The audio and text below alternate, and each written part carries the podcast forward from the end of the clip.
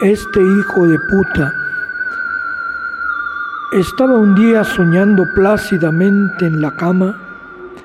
Yo había muerto y mi mujer no tenía respiro. Nuestro hogar se inundaba de gente que provenía de muchos sitios.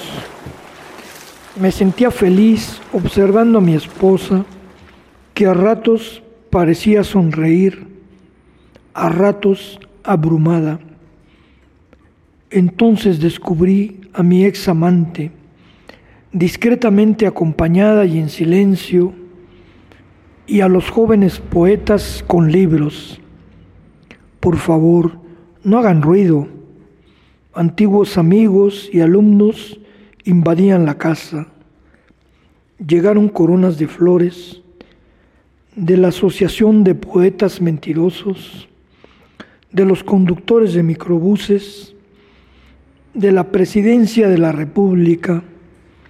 Entonces lo vi, el único hijo de puta, allí metido, contando anécdotas, abrazando a mi esposa, a mi ex amante, sin acercarse al féretro, evitando mirarlo. ¿Qué no habrá quien aleje a este imbécil? Olviden todo, el deceso queda cancelado.